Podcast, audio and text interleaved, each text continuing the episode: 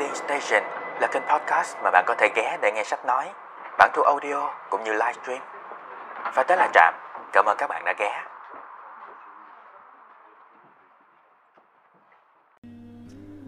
Mắt biết Nguyễn Nhật Ánh Chương 1 Hồi còn nhỏ xíu Tôi không có bạn gái Suốt ngày tôi chỉ chơi với mẹ tôi và bà nội tôi Mẹ tôi rất thương tôi Nhưng vì mẹ sợ ba Nên ít khi mà mẹ che chở được cho tôi Trước những trận đòn của ba. Bà tôi thì lại khác. Bà sinh ra ba Nên ba phải sợ bà.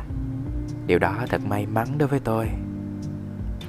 Hồi nhỏ tôi rất nghịch Ăn đòn khá thường xuyên.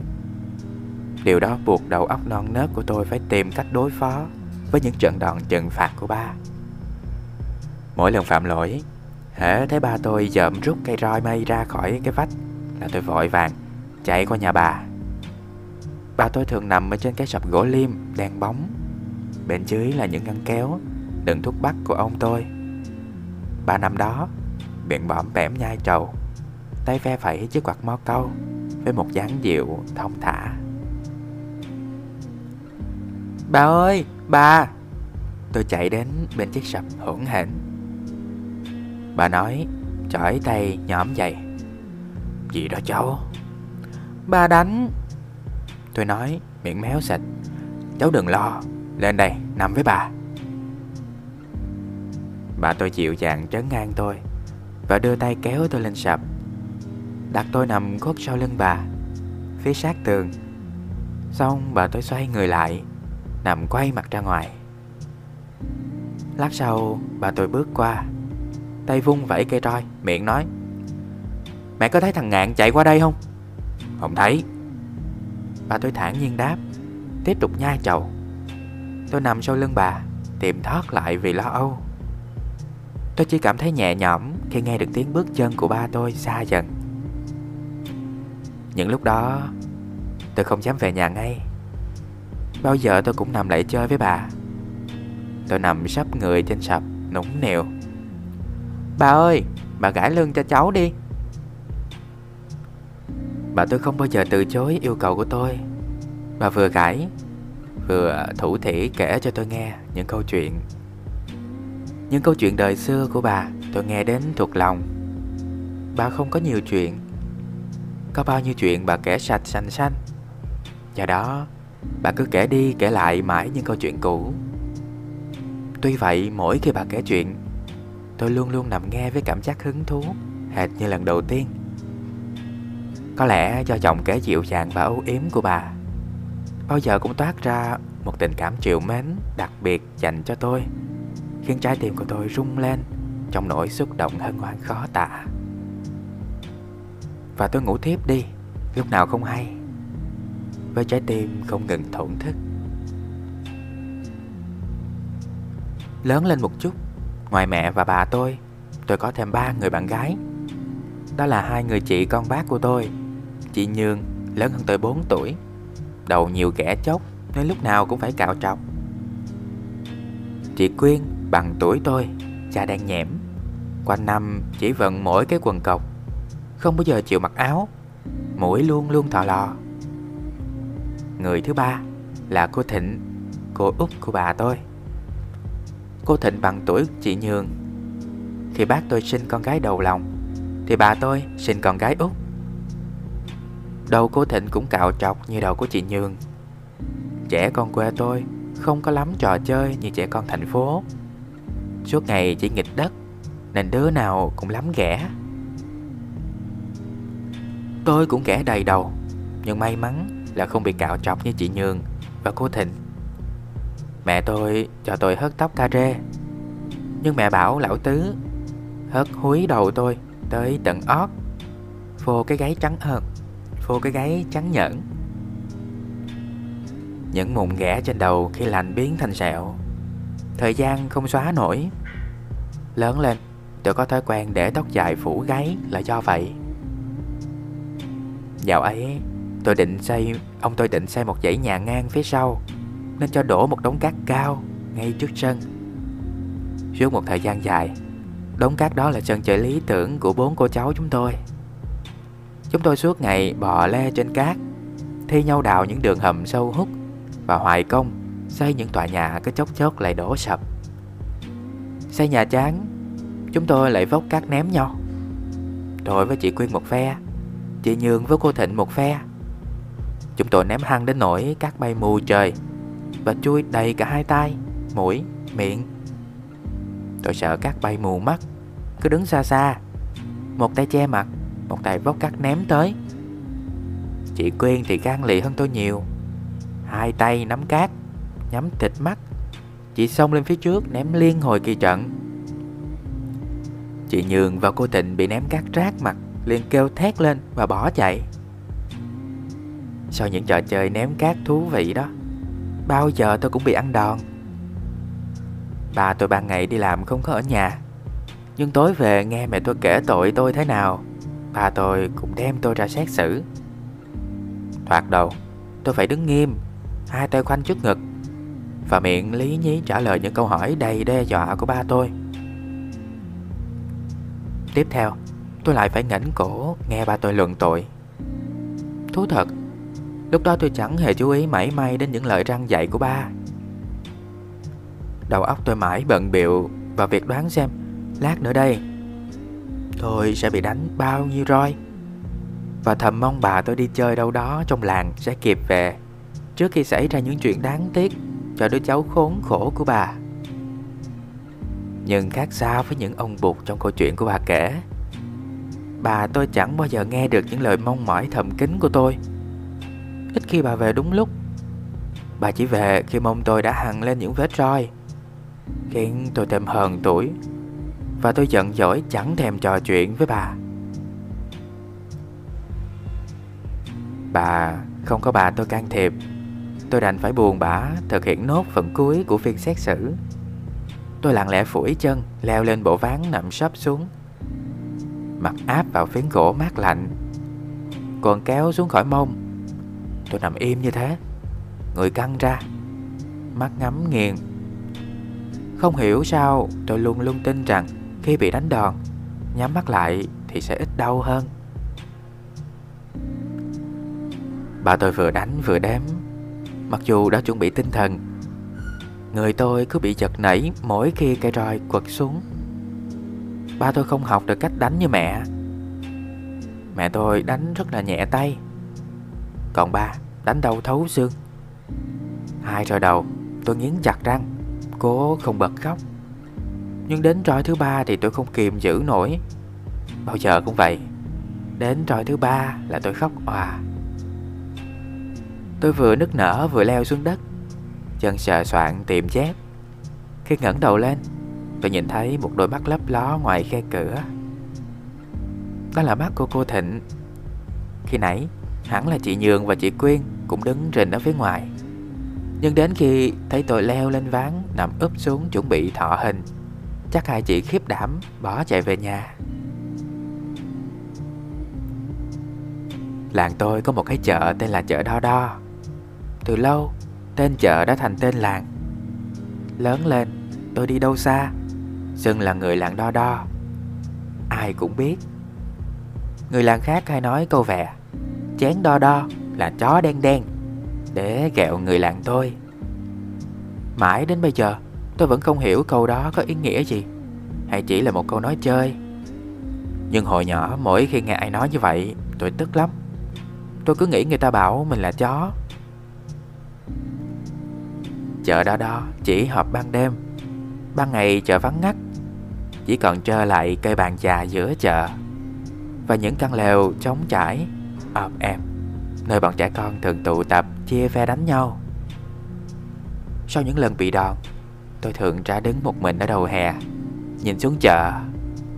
Tôi đứng đó Buồn bã và cô đơn Trên rỉ như một con chó con. Tôi vừa xoa cặp mông bỏng rác Vừa cảm thấy Mình là đứa trẻ bất hạnh nhất trên đời. Và tôi cứ để mặc những giọt nước mắt lăn tròn trên má. Những lúc đó Tôi thường ao ước mình đột ngột chết đi Để ba tôi phải hối hận vì đã đánh tôi Để mẹ tôi phải hối hận Vì không dám can ba Và cả bà tôi nữa bà sẽ vô cùng khổ tâm vì bà đã chót đi dạo trong một buổi tối quan trọng như vậy. Mọi người sẽ khóc sưng cả mắt. Nghĩ đến cảnh mẹ tôi và bà tôi khóc than vật vả, tóc sổ rối tung, áo quần xóc xách Tự nhiên tôi thấy mũi lòng, không muốn chết nữa. Nhưng rồi tôi bất giác, sờ tay xuống mông và kiên quyết giữ nguyên ý định trừng phạt mọi người bằng cái chết đáng thương của mình. Chỉ nhiên tôi không chết hẳn. Chết hẳn như chú Hoang đã mà tháng trước Tôi sợ lắm. Vợ con chú khóc như tri Nhưng mà chú thì chẳng nghe thấy gì. Chú ngủ Ngủ hoài Và sẽ chẳng bao giờ chạy nữa. Mẹ tôi bảo vậy. Không Tôi không định chết như chú Hoang Tôi chỉ chết chừng 5 ngày thôi Lúc ba mẹ tôi Ông bà tôi Và những người thân khóc khô hết nước mắt thì tôi sẽ sống dậy trước sự hân hoan chào đón của mọi người. Lúc ấy, mọi người sẽ chen lấn, tranh chật nhau để được ôm lấy tôi. Ai tôi cũng cho ôm, nhưng ba tôi thì không. Tôi sẽ hân, lạnh lùng, hất tay ba tôi ra, bất chấp vẻ đau khổ ánh lên trong đôi mắt ba. Nhưng dù sao, cuối cùng tôi cũng suy nghĩ lại và để cho ba tôi ôm tôi. Nhưng ba sẽ phải là người sau chót được đến gần tôi. Những ngày sau đó Hẳn là những ngày rất tuyệt vời đối với tôi. Tôi sẽ tha hồ váy bẩn quần áo Tha hồ nghịch cát. Thậm chí chôn cả người trong cát Chỉ chừa mỗi hai lỗ mũi. Mà vẫn không sợ bị đòn. Mãi chìm đắm trong viễn cảnh sáng lạng đó. Tôi quên bén cả khóc. Trong khi tôi đang nghĩ xem, Cần phải dở trò nghịch ngợm gì nữa Với sự tự do quá mức của mình, Thì tiếng cô Thịnh khẽ vang lên sau lưng. Ngạn đứng làm gì vậy? Giọng nói dịu dàng của cô Thịnh kéo tôi về với thực tại. Giấc mơ huy hoàng biến mất Và tôi cay đắng hiểu rằng Chẳng làm chỉ có chuyện nghịch cát mà không bị ăn đòn. Rằng đời tôi sẽ còn đau khổ dài dài. Càng nghĩ, tôi càng buồn tuổi Và bất giác tôi rơm rớm nước mắt.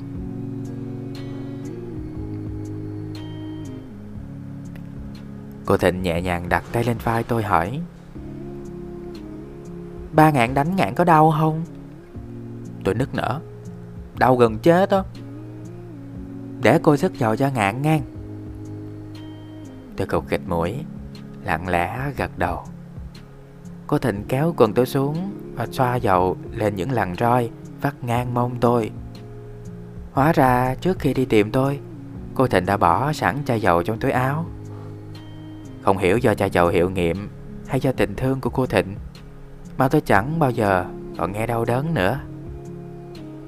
Những ngón tay của cô Thịnh lướt nhẹ trên da tôi như những cục bông gòn mềm mại. Sức dầu cho tôi xong, cô tình âu yếm hỏi. Ngạn đã hết đau chưa? Tôi sụp xịt Hết rồi. Hết rồi sao Ngạn còn khóc? Tôi chối. Ừ, Ngạn đâu có khóc? Có Cô thấy Ngạn khóc nhè nè. Tôi đưa tay quệt nước mắt. Ừ, đó là khi nãy thôi. Bây giờ, Ngạn đâu có khóc nữa. Cô Thịnh không tin lời tôi. Cô nhìn tôi bằng ánh mắt nghi ngờ, nhưng cô không hỏi.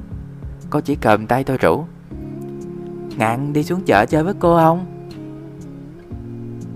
Tôi biết cô Thịnh đi chợ chẳng để mua gì.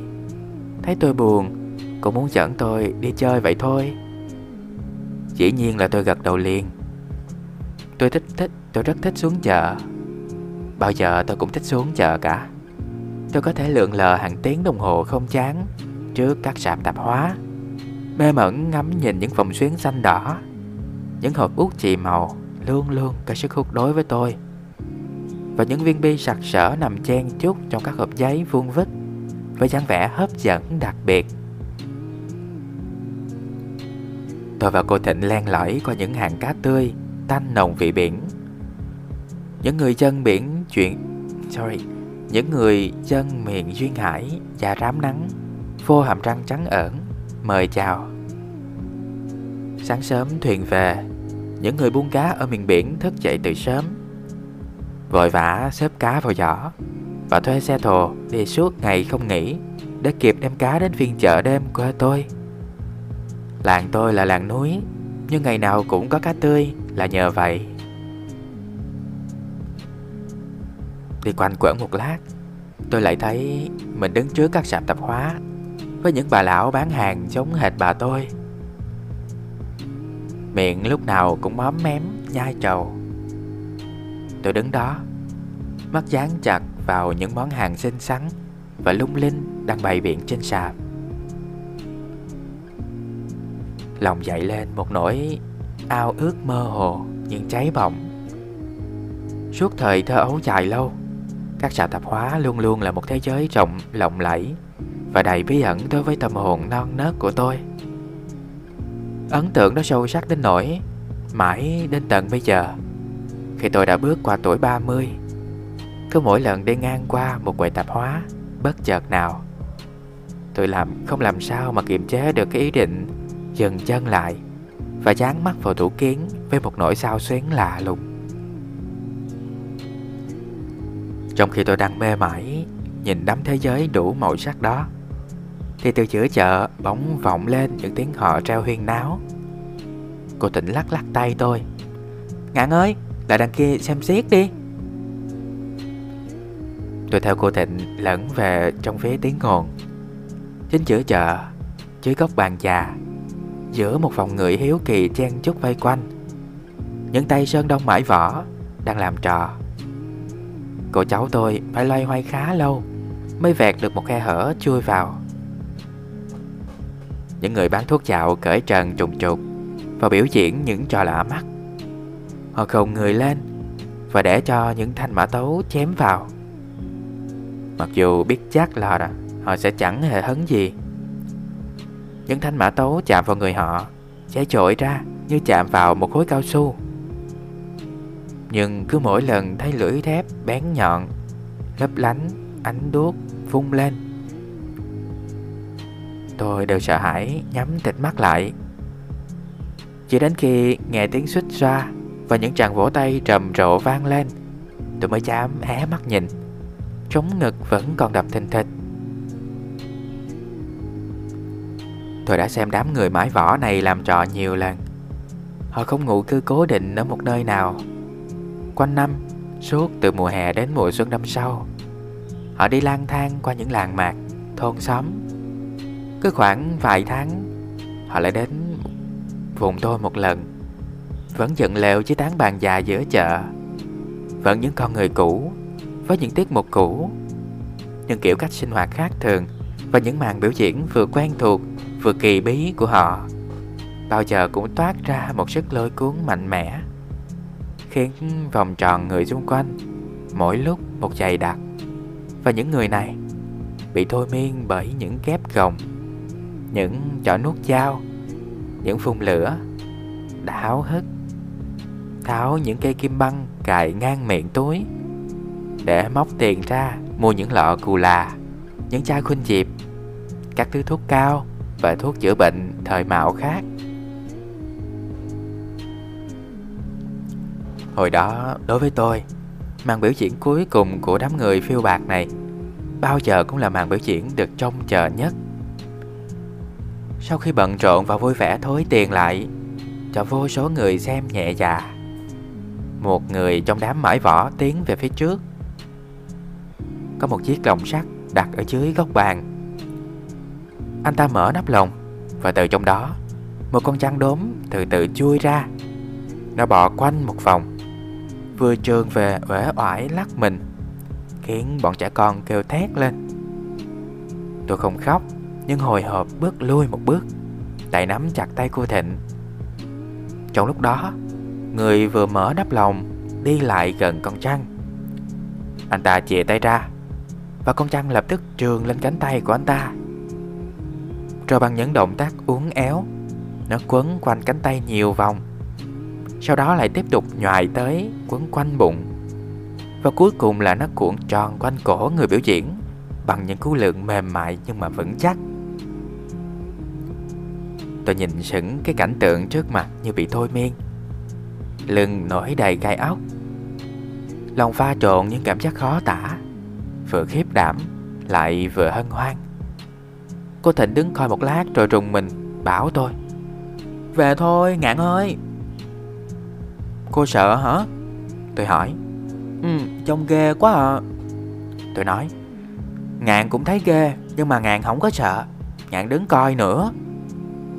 Cô Thịnh kéo tay tôi. Thôi về đi. Khuya rồi. Bộ Ngạn không sợ bị đòn hả? Lời nhắc nhở của cô Thịnh khiến tôi giật thót. Và không chần chờ lấy một phút Tôi vội vã bước theo cô Thịnh Lần ra khỏi đám người chen chúc. Lòng đầy tiếc trẻ khi ngước mắt lên. Tôi nhận ra bầu trời đã đầy sao.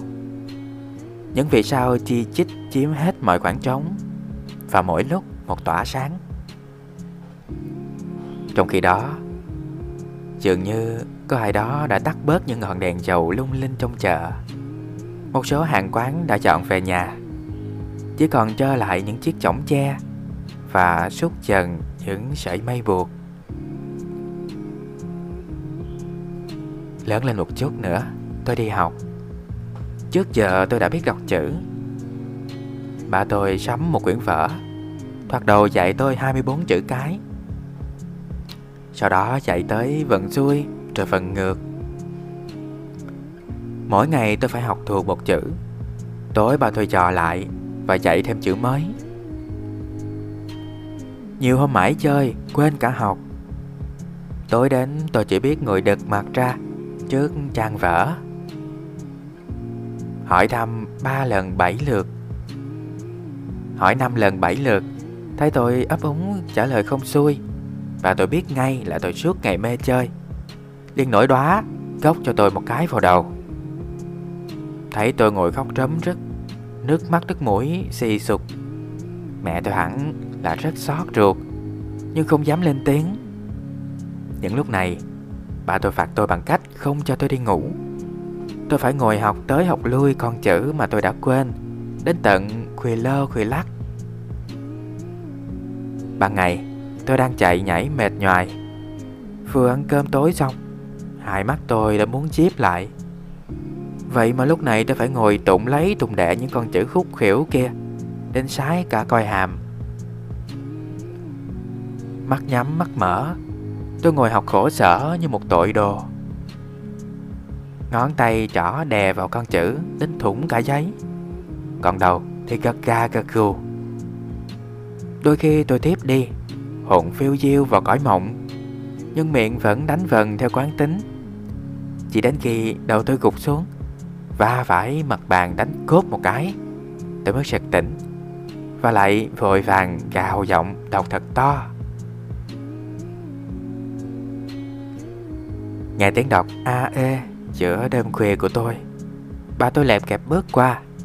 Thấy tôi ngồi học một mình. Hai mắt ngắm nghiền, Đầu gục lên gục xuống. Đánh nhịp. Bà tôi giận run người. Bà bước vội lại bàn. Cầm quyển vở trước mặt tôi, Ném sạch xuống đất. Rồi vừa ôm lấy tôi, Bà vừa mắng bà tôi xa xả. Bao giờ bà mắng, Bà tôi cũng im re. Ba lặng lẽ trên giường Vờ đọc sách, Không dám cãi lại nửa câu. Mặc cho bà tôi bế tôi Và nhẹ nhàng đặt tôi vào giường, Trong khi tôi bảo ngoẻo cổ Trên tay bà từ bao giờ. Nhưng mà dẫu sao, Chính nhờ những biện pháp giáo dục khắc khe của ba Mà trước khi bắt đầu đi học, Tôi đã đọc thông các mặt chữ. Điều mà không phải đứa trẻ nào cũng làm được. Trường tiểu học làng tôi, tòa ấy chỉ có 4 lớp, Từ lớp 2 đến lớp 5 Vì trường không có lớp 1 Nên đa số trẻ con trong làng khi sinh vào lớp 2 Đều phải học qua lớp vỡ lòng của thầy Phu. Thầy Phu là một thầy giáo làng, Mở lớp học trò nổi tiếng. Học trò thầy khi vào trường tiểu học bao giờ cũng đứng nhất. Thầy còn nổi tiếng là người nghiêm khắc, Ưa phạt học trò nên học trò rất sợ thầy, không dám nghịch. Vì vậy các bậc cha mẹ trong làng rất thích gửi con đến nhà thầy Phu.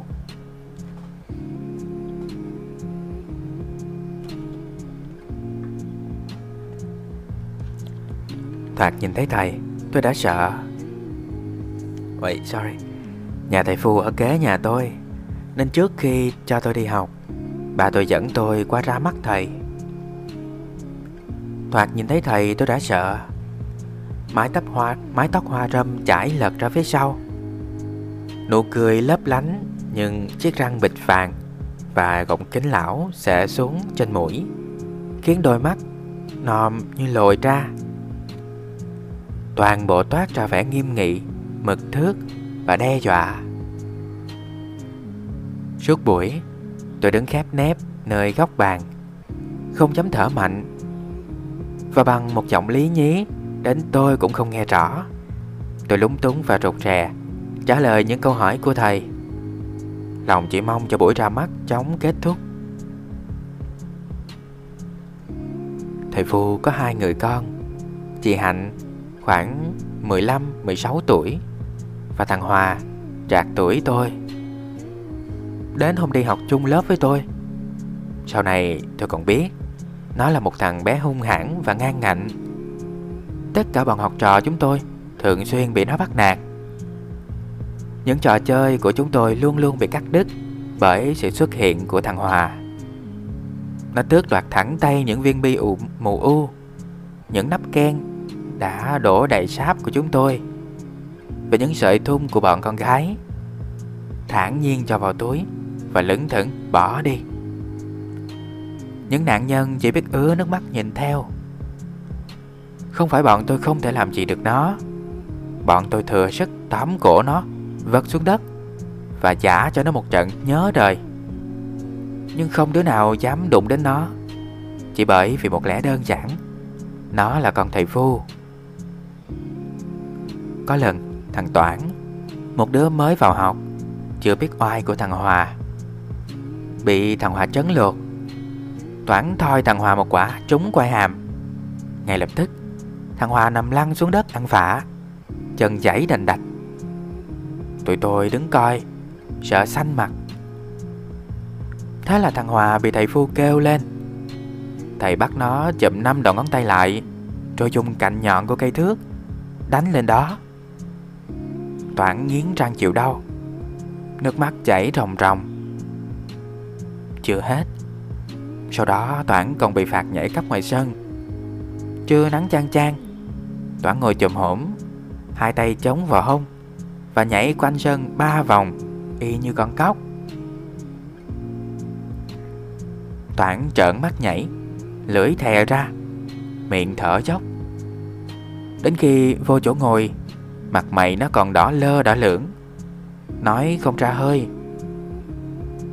Trong các hình phạt của thầy Nhảy cóc là hình phạt bọn tôi sợ nhất. Thế mà vừa chân ướt chân ráo vào học, Thằng Toản đã bị ngay.